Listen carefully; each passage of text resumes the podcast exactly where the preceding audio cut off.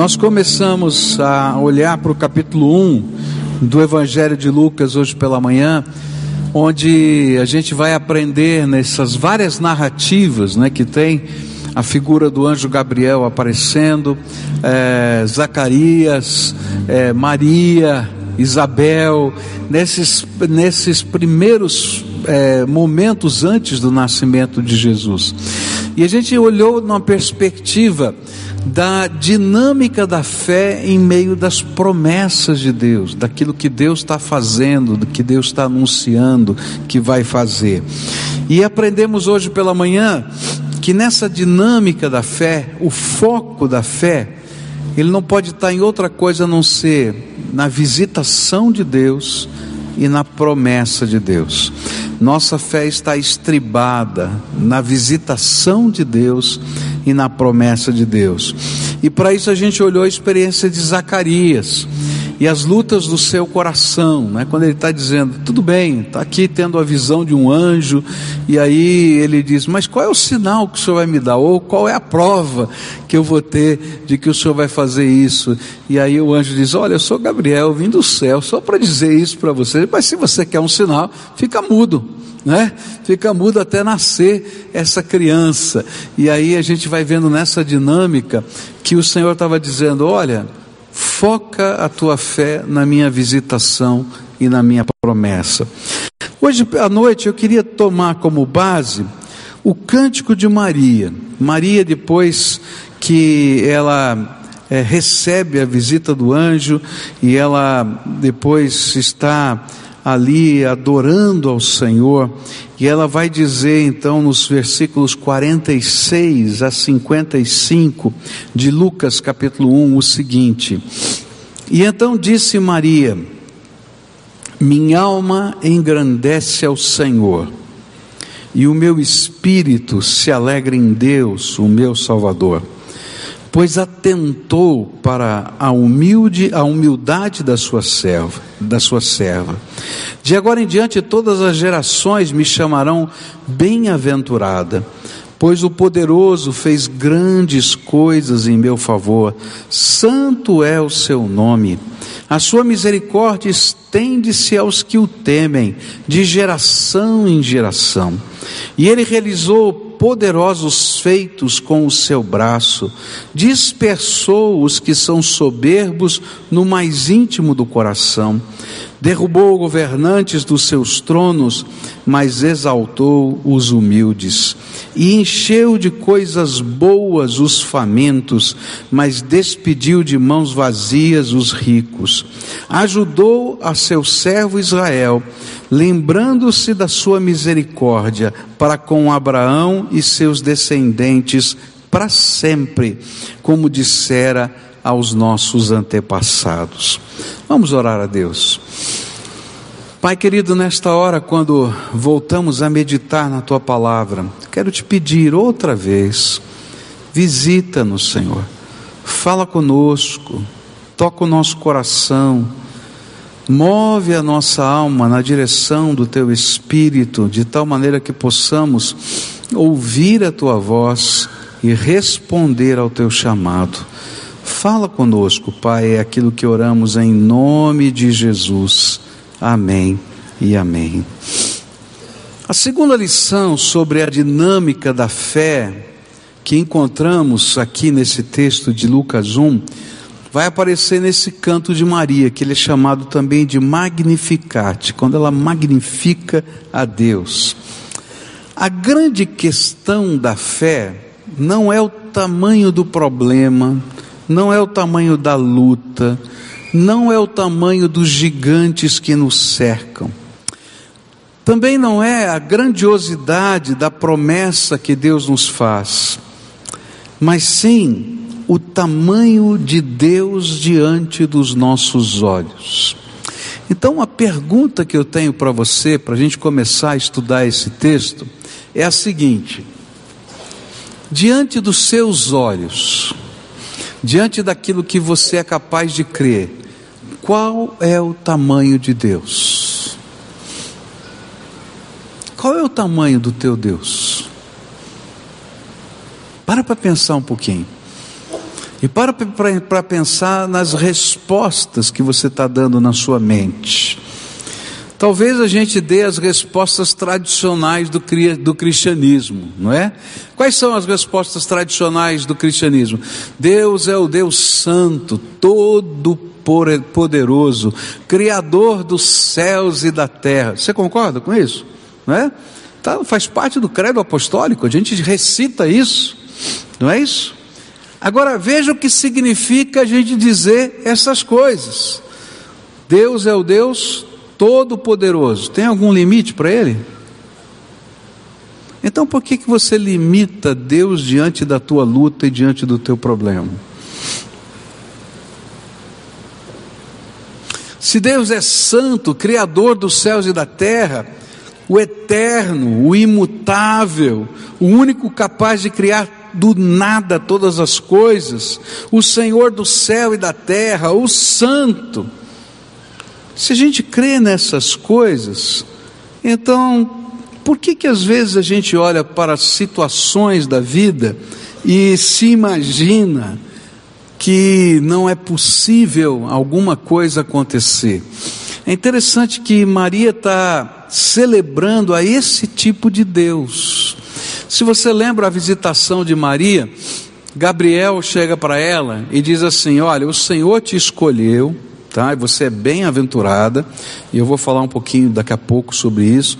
Você é bem-aventurada entre as mulheres, porque o Senhor te escolheu para ser mãe daquele que vai ser chamado filho de Deus. E aí ela faz uma pergunta muito simples, ela diz: "OK, mas eu eu sou virgem, né? E como é que pode acontecer isso?" Ela faz essa pergunta. Veja a diferença entre Zacarias e Maria. Os dois têm questionamentos. Zacarias diz: Que sinal, que prova você me dá de que isso vai acontecer? E Maria diz assim: Olha, não dá para acontecer ainda porque eu sou virgem, como é que vai acontecer isso? E aí Diferentemente do que aconteceu com Gabriel, a resposta, ou melhor, com Zacarias, Gabriel vai dar uma resposta diferente para Maria, vai dizer assim: escuta, o Espírito do Senhor virá sobre você e você vai conceber. E aí a resposta dela é tremenda, diz assim: faça-se, não é, conforme o Senhor quer com essa tua serva. E naquele momento ela creu no impossível de Deus. O anjo vai dizer para ela: é, é, não há nada impossível diante das promessas de Deus. E ela toma posse da promessa e diz: faça-se na vida da tua serva conforme o Senhor quer. E é nesse contexto que ela agora está glorificando o nome do Senhor. E ela está dizendo: olha, algo extraordinário nunca visto na terra está acontecendo comigo, porque eu sirvo a um Deus todo-poderoso. Todo-poderoso. Eu quero dizer para você que sempre na vida de um servo de Deus, algo incrível, algo fora do comum, algo que a gente não pode dimensionar em palavras, vai acontecer na nossa vida, simplesmente porque servimos a um Deus todo poderoso. E a grande questão da nossa vida não é qual o tamanho do nosso problema, qual o tamanho da promessa, qual o tamanho da dificuldade, qual o tamanho do problema, mas a grande questão da nossa vida é qual é o tamanho do meu Deus diante dos meus próprios olhos. Se eu não enxergar Deus como Deus, o Todo-Poderoso, o Senhor dos céus e da terra, todas essas coisas que recitamos, até no credo apostólico, nós perdemos a essência da boa notícia, do Evangelho, nós deixamos de tomar posse da promessa, e nós vamos perder a perspectiva da verdadeira realidade. Como Zacarias perdeu a perspectiva da realidade de um anjo do lado dele. E aí, nós perdemos a paz. Quantas vezes você já perdeu a paz porque você não enxergou o tamanho do teu Deus? E aí o nosso coração se endurece. E logo nós somos capazes de criar pequenos deuses que não podem substituir a Deus. E é interessante porque quando o tamanho do nosso Deus não é um tamanho suficiente, e a palavra suficiente para mim aqui é, é, ampla. Deus é suficiente diante de tudo que você está vivendo, Ele é mais do que suficiente, Ele é abundante, Ele é o Senhor sobre todas as coisas. E então a gente começa a procurar substitutos para esse Deus suficiente, abundante, porque a gente olha a realidade, olha o problema, olha a luta luta e a gente imagina assim: se eu tivesse dinheiro, eu conseguia resolver esse problema. Se a ciência pudesse andar um pouco mais rápido, a gente resolvia esse problema. Se eu trabalhar um pouco mais, talvez eu resolva esse problema. Se eu puder curtir um pouco mais a vida, talvez eu resolvesse o meu problema. Se eu tivesse um pouco mais de poder, eu talvez resolveria o problema. Eu me lembrei agora de uma frase né, do, do Antônio Carlos Magalhães, né, o pai, né, e, e ele é também chamado de Antoninho Malvadeza, né? E aí um dia perguntaram para esse homem: o senhor já está velho, por que, que o senhor vai concorrer de novo, né? Por que, que o senhor vai outra vez para a política? Por quê? E ele disse assim, né? É que o sabor do poder é viciante. Olha que resposta, não é? E a gente fica imaginando essas coisas aqui. Queridos, dessas coisas não preenchem, não resolvem, porque elas são pequenos deuses, deusezinhos pequeninos, que não podem suprir aquilo que vai no nosso coração. Às vezes a gente coloca a nossa, a, a nossa esperança em pessoas, e as pessoas também não podem suprir, e às vezes até em espiritualidades que não vêm de Deus e que não podem suprir o nosso coração coração. E na verdade a gente precisa descobrir o tamanho do nosso Deus. Quem é Deus para você? Não adianta recitar o credo apostólico se Deus não for o Todo-Poderoso na tua vida. Eu me lembro de um, um psicanalista que eu estava evangelizando, e a gente discutia tanta coisa, mas tanta coisa. Aquele homem era um homem tão, tão cheio de conhecimento. E ele vinha uma vez por semana conversar comigo. E aí a gente batia papos altíssimos aqui sobre vários autores e assim por diante. Mas eu nunca vou me esquecer o dia que ele chegou quebrantado pelo Espírito. E um dia ele estava terminando de ler um livro de psicanálise e ele estava lá sentado na sua cadeira e ele disse: Mas que coisa maravilhosa, é a salvação que a psicanálise pode dar. E aí o Espírito Santo do Senhor veio sobre ele e falou com ele uma coisa que quebrantou o seu coração e deu temor ao seu coração. E ele disse assim: Que salvação pequena, que é a sua, que só dura até o próximo conflito. A minha salvação é eterna. E aí ele veio aqui para mim dizendo assim: Pastor, eu entendi. Eu entendi agora que o Senhor está me falando o tempo todo. Porque a salvação que eu posso dar, ela é alguma coisa que resolve esse conflito. Mas amanhã, hoje à noite, ou daqui uma hora, tem um próximo dentro da alma de alguém. E aí a gente vai ter que começar tudo de novo. Mas Jesus morreu para me dar uma salvação eterna. Qual é o tamanho do teu Deus? Maria estava dizendo para a gente que o Deus que ela adorava era o Deus Todo-Poderoso. Por isso ela podia adorar a Deus depois do anúncio de que seria mãe, e que simplesmente porque ela sabia quem era o seu Deus, conhecia essa natureza, o seu caráter. Você conhece a natureza e o caráter de Deus? Eu quero dizer para você o que o anjo Gabriel disse para Maria. Em Lucas 1:37, ele disse assim: "Porque para Deus não haverá impossíveis em todas as suas promessas". Esse é o Deus que eu adoro. A dinâmica da fé não está pautada no tamanho das questões e nem no tamanho da fé, mas está pautada no tamanho do nosso Deus. É por isso que quando os, os discípulos disseram para Jesus, Jesus, não é, ensina-nos a ter fé, ou ajuda-nos a ter fé, né, e ajuda a gente a crescer na fé. Aí Jesus disse assim: Olha, você não entendeu ainda. Se você tiver uma fé do tamanho de um grão de mostarda, que é a menor das sementes das hortaliças do campo.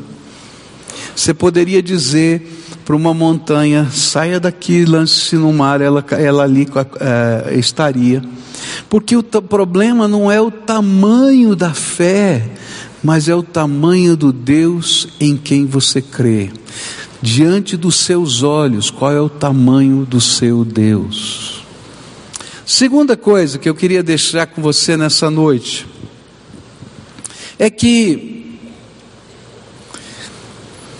nessa dinâmica da fé, nós percebemos os riscos da fé. Mas o grande, a grande motivação da nossa fé não está em perceber os riscos, mas em fazer parte do projeto desse Deus que é grande e que é tremendo. E eu queria ler agora Lucas capítulo 1, 26 a 38, os textos que, o texto que antecede aquilo que é, nós acabamos de ler nos lábios de Maria. E diz assim a Bíblia: No sexto mês, Deus enviou o anjo Gabriel a Nazaré cidade da Galiléia, a uma virgem prometida em casamento a certo homem chamado José, descendente de Davi. O nome da virgem era Maria. O anjo, aproximando-se dela, disse: Alegre-se, agraciada, o Senhor está com você. E Maria ficou perturbada com estas palavras, pensando no que poderia significar esta saudação. Mas o anjo lhe disse: Não tenha medo, Maria, você foi agraciada por Deus, você ficará grávida e dará à luz um filho, lhe porá o nome de Jesus, e ele será grande, será chamado Filho do Altíssimo, e o Senhor Deus lhe dará o trono de seu pai Davi, e ele reinará para sempre sobre o povo de Jacó seu reino jamais terá fim. E perguntou Maria ao anjo: Como acontecerá isso se eu sou virgem? E o anjo respondeu: o Espírito Santo virá sobre você e o poder do Altíssimo, do Altíssimo a cobrirá com a sua sombra, e assim aquele que há de descer será chamado de nascer, será chamado Santo Filho de Deus. Também Israel, Isabel, sua parenta, terá um filho na velhice. Aquela que diziam ser estéril já está em seu sexto mês de gestação, pois nada é impossível para Deus. E respondeu Maria: Sou serva do Senhor, que aconteça comigo conforme a tua palavra. E então o anjo a deixou. É claro que Maria conhecia os riscos do seu chamado. E talvez uma das grandes questões sobre a gente acreditar no tamanho de Deus seja o tamanho dos riscos do nosso chamado. Porque toda vez que a gente vai caminhar por fé, Deus nos chama a um tipo de jornada que não é muito comum. Por que, que, é tão mais fácil crer naqueles pequenos deuses que eu falei? Porque todo mundo crê. Eu creio no poder econômico, eu creio no poder da ciência, eu creio no poder, enfim, todo mundo crê são os meios que estão à nossa disposição. E de repente, nós somos convocados por Deus num chamado divino, e é uma convocação divina. Deus nos visita e nos convoca a dizer: olha, olha para o tamanho do teu Deus e segue a orientação desse Deus na tua vida. E aí a gente olha para isso e diz: opa, tem riscos neste chamado.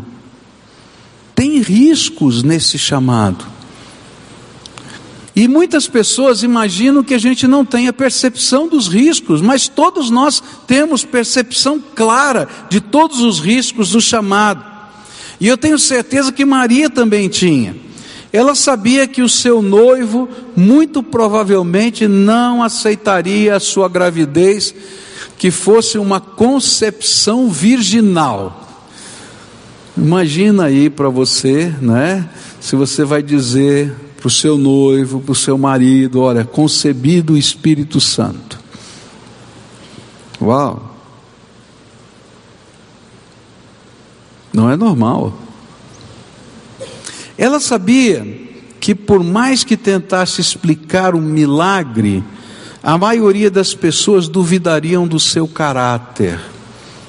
E sabe, queridos, muitas vezes quando a gente vive pela fé, a gente se posiciona pela fé, é muito mais fácil as pessoas duvidarem do nosso caráter do que acreditarem na nossa palavra. E esses são riscos do caminhar pela fé. Ela sabia que, diante do contexto e do costume daquela época, muito provavelmente a sua família a rejeitasse. Ela sabia de todas as implicações do seu chamado para ser mãe do Messias, ou pelo menos de grande parte delas. E mesmo que ela não pudesse ainda compreender todos os detalhes da missão que Deus lhe dava, nem exatamente quem seria o seu filho, ela sabia que Deus a convocava para ser coadjuvante do seu plano. E esse era o chamado, e esse na verdade é o chamado da fé. Todo mundo que é chamado para viver pela fé é chamado para ser coadjuvante do projeto de Deus nessa terra. Assim, quando nós caminhamos pela fé, nós sabemos que existem implicações do nosso chamado, mas nós começamos a confiar exclusivamente nesse Deus que é grande acima de todos os desafios que a fé se propõe diante de nós. E talvez seja por isso que nem todos nós queiramos andar pela fé porque a gente vai andar na contramão da cultura, do jeito de viver desse mundo. Eu posso imaginar a Maria, eu não sei você, né, mas eu me coloquei na, na condição dela e eu fiquei pensando assim: Senhor, bem agora, minha vida está toda organizada. Eu nunca vi uma noiva que já não estivesse pensando no casamento. Eu nunca vi uma noiva que não estivesse pensando nos detalhes, até da festa, não é? A minha vida está toda organizada, toda arrumadinha, o Senhor vai bagunçar a minha vida toda. Eu posso imaginar ela pensando assim: Deus, minha, meu futuro já está mais ou menos delineado. Está aí, ó. Por que, que eu devo dar um passo assim? E é justamente a resposta a esta pergunta que nos leva a uma outra grande lição. A fé não coloca o seu foco nos riscos, mas coloca o seu foco no chamado de Deus. A fé coloca o seu foco no tamanho de Deus. A fé coloca o seu foco nas promessas e na visitação do Senhor mas a fé coloca o seu foco no chamado de Deus. Eu não conheço ninguém que tenha realmente vivido pela fé que não tenha em algum momento da sua vida tido que optar entre o risco e o chamado. Essa semana eu fui participar de um evento na Câmara, eh, na Assembleia Legislativa, onde o pastor Florencio, da Assembleia de Deus, ele recebeu o título de cidadão paranaense. Ele vai fazer 85 anos, esse homem. Não é? E a história desse homem é uma história muito bonita, ela foi contada lá naquele evento. Funcionário público na, numa, no interior de São Paulo, em rancharia, ele recebe um convite para trabalhar no interior do Paraná, sem saber quanto ganharia, se seria por pouco tempo ou por muito tempo, e menos ainda onde ele moraria. E aí era o grande desafio da fé: abrir mão da segurança de um emprego estável como funcionário público, abrir mão da estabilidade dele, da sua esposa, para ir para uma aventura de fé no norte pioneiro do Paraná, uma região que também é complicada, né? O que, que eu vou fazer? E quando ele recebeu esse convite para trabalhar lá, ele entendeu que ele precisava aceitar o desafio de Deus. E quando ele foi para lá, então, Deus começou a abençoar o trabalho, começou a pastorear pequenas igrejas, plantar igrejas, e o, o, tempo foi passando, e de repente ele se torna presidente, pastor presidente da Igreja Assembleia de Deus em Umuarama. E hoje o atual presidente da, da, da da denominação no estado do Paraná é o pastor presidente da igreja de Umuarama. Então, talvez se ele tivesse lá, seria ele o presidente. E quando ele estava nessa condição, ele recebe outro desafio de Deus. E alguém chega para ele e diz assim: Nós vamos começar aqui na Assembleia de Deus um projeto, não é? Social. E nós vamos abrir casas, lares, vamos abrir uma instituição e nós precisamos de alguém que queira fazer isso. Não posso garantir para você salário, outra vez. Não posso garantir para você moradia. Não posso garantir nada, mas se Deus confirmar isso no seu coração, larga a tua igreja, larga a estabilidade de ser o presidente dessa missão e vem para cá. E outra vez, esse homem larga tudo e começa. E aí os filhos dão testemunho. Eu achei muito bonito o testemunho dos filhos. Diz assim: olha, a gente tinha que dormir. Não é? Em cima dos sacos de arroz que o meu pai ia buscar lá nas fazendas para alimentar as pessoas, e a gente na viagem não tinha de dormir, então a gente dormia no carro, no cima do saco de arroz, lá da, do fundo ali, e a gente estava lá caminhando. Ele era o primeiro na denominação dele a trabalhar integralmente na ação social da igreja. Mas o mais bonito de tudo para mim foi o final da cerimônia.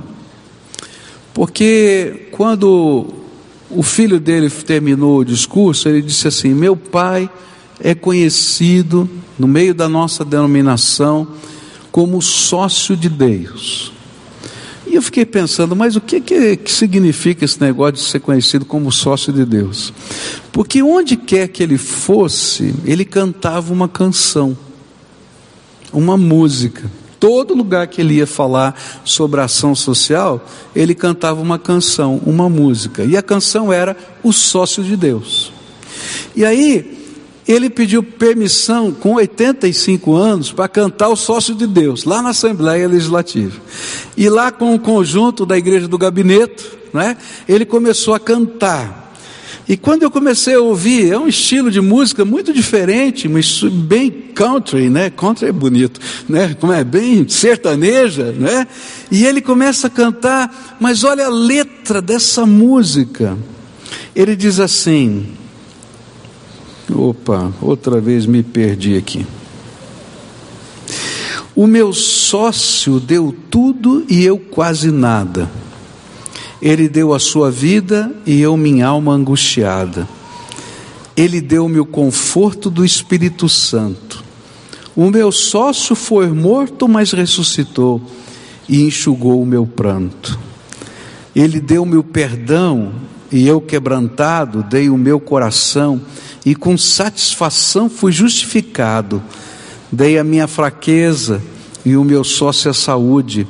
Dei o temperamento e no mesmo momento me deu virtude. O meu sócio virá, pois já nos prometeu. Ele requererá o meu talento e também o teu. O que ele propõe é um alto negócio. Vem aqui que eu te digo, ele é bom amigo, ele quer ser o seu sócio. Não é bonito? E é bonita a vida que canta essa música. Sabe o que nos motiva a andar pela fé? A sonhar com as promessas e a esperá-las. É saber que toda vez que Deus nos chama a andar por fé, Ele nos convida para ser sócio dele. sócio dos seus projetos, dos seus planos. Ele nos convida para sermos parceiros dele. E aí ele passa a ser a nossa certeza, a nossa alegria. Os riscos não ficam menores quando entendemos que somos sócios de Deus. Mas veja como vale a pena ser sócio de Deus. Quando Maria imaginava que não teria lugar para ela, porque provavelmente a sua família não iria querer que ela ficasse na sua casa, grávida, sem marido, ela vai visitar a sua prima, Isabel. E eu acho tremendo as maneiras como Deus trabalha quando a gente é sócio dele. Quando ela entra na casa de Isabel, talvez tendo que explicar para Isabel uma série de coisas que ela não sabia nem como explicar. Olha, eu estou grávida, mas é do Espírito Santo. Quando ela entra na casa de Isabel, a Bíblia diz que Isabel sente, não é? A criança que é João Batista, que está lá no seu ventre, começa a entrar em, em, em, agito e o Espírito Santo toma a boca de Isabel e Isabel começa a dizer: Não precisa explicar nada, no teu ventre está o Filho de Deus.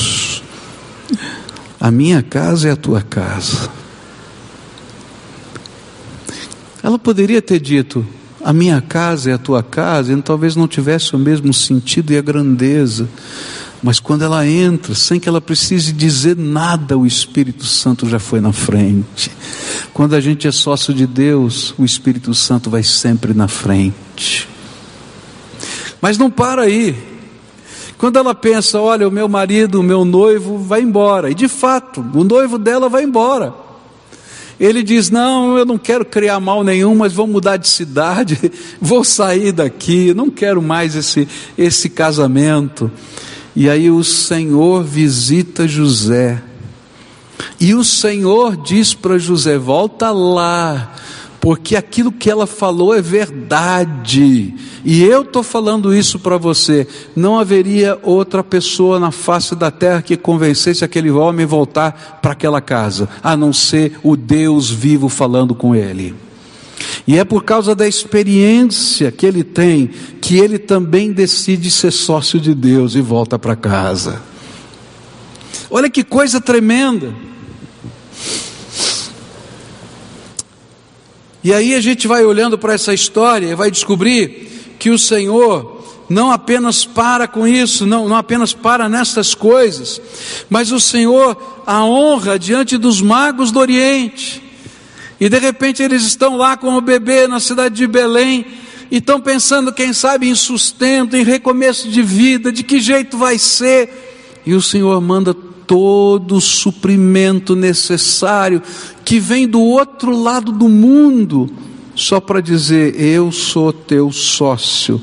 Quantas vezes você já recebeu suprimentos incríveis de Deus que você não podia nem imaginar? Eu já recebi várias vezes. Porque ser sócio de Deus é participar do projeto de Deus e Ele cuida dos nossos riscos. E a gente vai andando por fé. Andar pela fé é ser sócio de Deus, parceiro do Deus Todo-Poderoso, nos seus projetos, na sua missão e no alvo das suas promessas. Por isso, Maria vai responder: Sou serva do Senhor, que aconteça comigo conforme a tua palavra. É isso que o Senhor espera de cada um de nós. Nessa noite eu queria orar com você, como a gente sempre faz, todos os cultos. E o grande desafio da dinâmica da fé tem a ver com essas coisas. Eu falei hoje de manhã: se o Senhor te visita, não questiona, não endureça o coração, porque se a gente endurece, Deus precisa quebrantar. E o quebrantamento de Deus nem sempre é tão agradável, porque Ele quer abrir os nossos olhos para enxergar a verdade dele. E durante o período que Zacarias ficou mudo, Deus o transformou profeta, porque ele não podia ser profeta sem um coração quebrantado. Hoje à noite, o que o Espírito Santo de Deus está falando para a gente é que, diante dos desafios de Deus, a gente só vai conseguir caminhar pela fé se a gente tiver a plena consciência do tamanho do nosso Deus. Quem é o teu Deus? Você acredita de fato no credo apostólico? Que Ele é o Deus Pai Todo-Poderoso, Criador dos céus e da terra, Santo, imutável, eterno. Você acredita mesmo?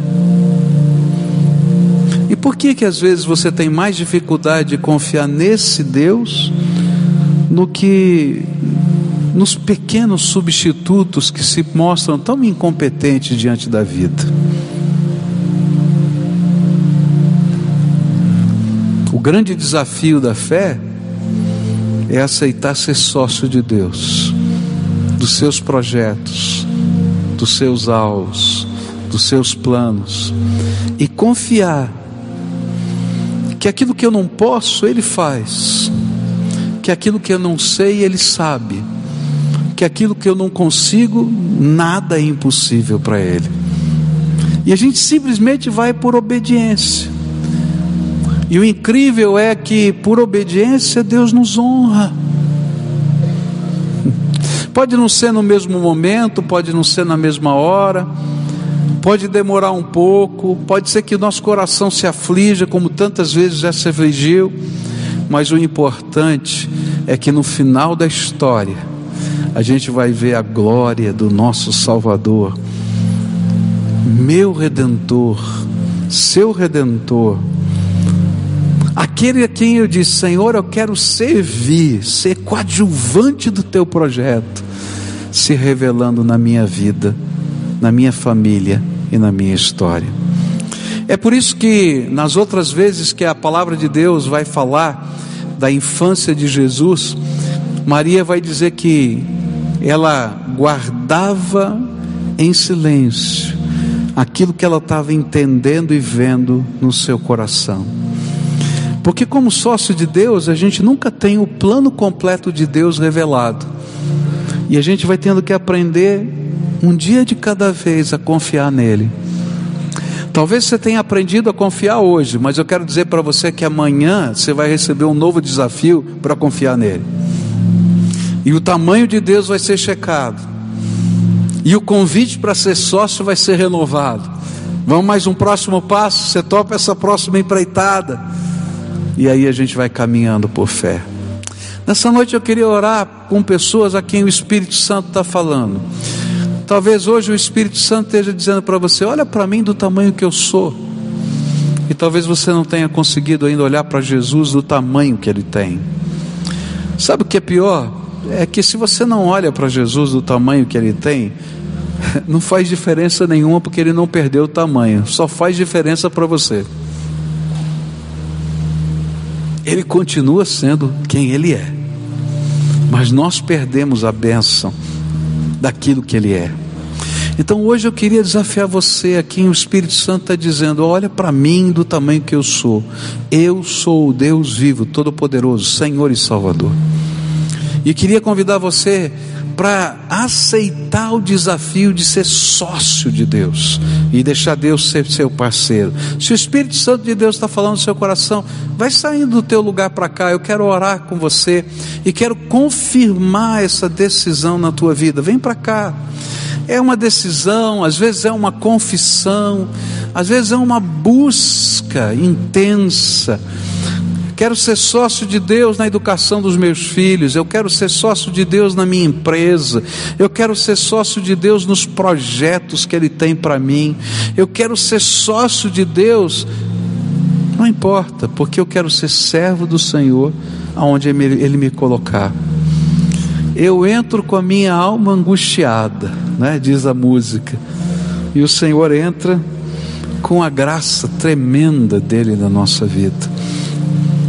Que desafio! Essa é a dinâmica da fé. Tem riscos, tem um monte de riscos, não são pequenos. Mas eu não vou olhar para o tamanho dos ricos, riscos, eu vou olhar para o tamanho do meu Deus. Qual é o tamanho do teu Deus? Eu sei que Ele é o Deus Todo-Poderoso. Então eu vou colocar os riscos diante do Senhor. Às vezes vou passar por batalhas. Eu tenho certeza que Maria passou por muitas batalhas. Você acredita que ele passou por muitas batalhas? Eu acredito. Eu acredito que não foi tão fácil assim, não, tá? Mas ela tinha uma convicção, uma fé que ninguém podia tirar da alma dela. E essa convicção foi de José também. E essa convicção passou para nós. Porque o Senhor nos convoca, assim como a convocou, a caminharmos nos projetos dele. Olha, o Senhor convida você a colocar a tua família no projeto de Deus, a educação dos teus filhos no projeto de Deus. A gente ouve, eu estava ouvindo agora uma, uma notícia, uma, um comentário numa rádio, agora vindo para a igreja, e eu fiquei pensando: quanta gente está ouvindo essas coisas aqui como eu estou, e essa pessoa que está falando aqui não entende nada do que a Bíblia fala sobre como educar os filhos, está falando um monte de bobagem. E tem muita gente acreditando nesse negócio. Eu prefiro confiar no Deus que me ensina a educar os meus filhos. E vou fazer do jeito dele. Está entendendo? Do jeito dele. E eu vou aprender com ele. Eu quero ser sócio de Deus. E você? Vamos orar junto, tá?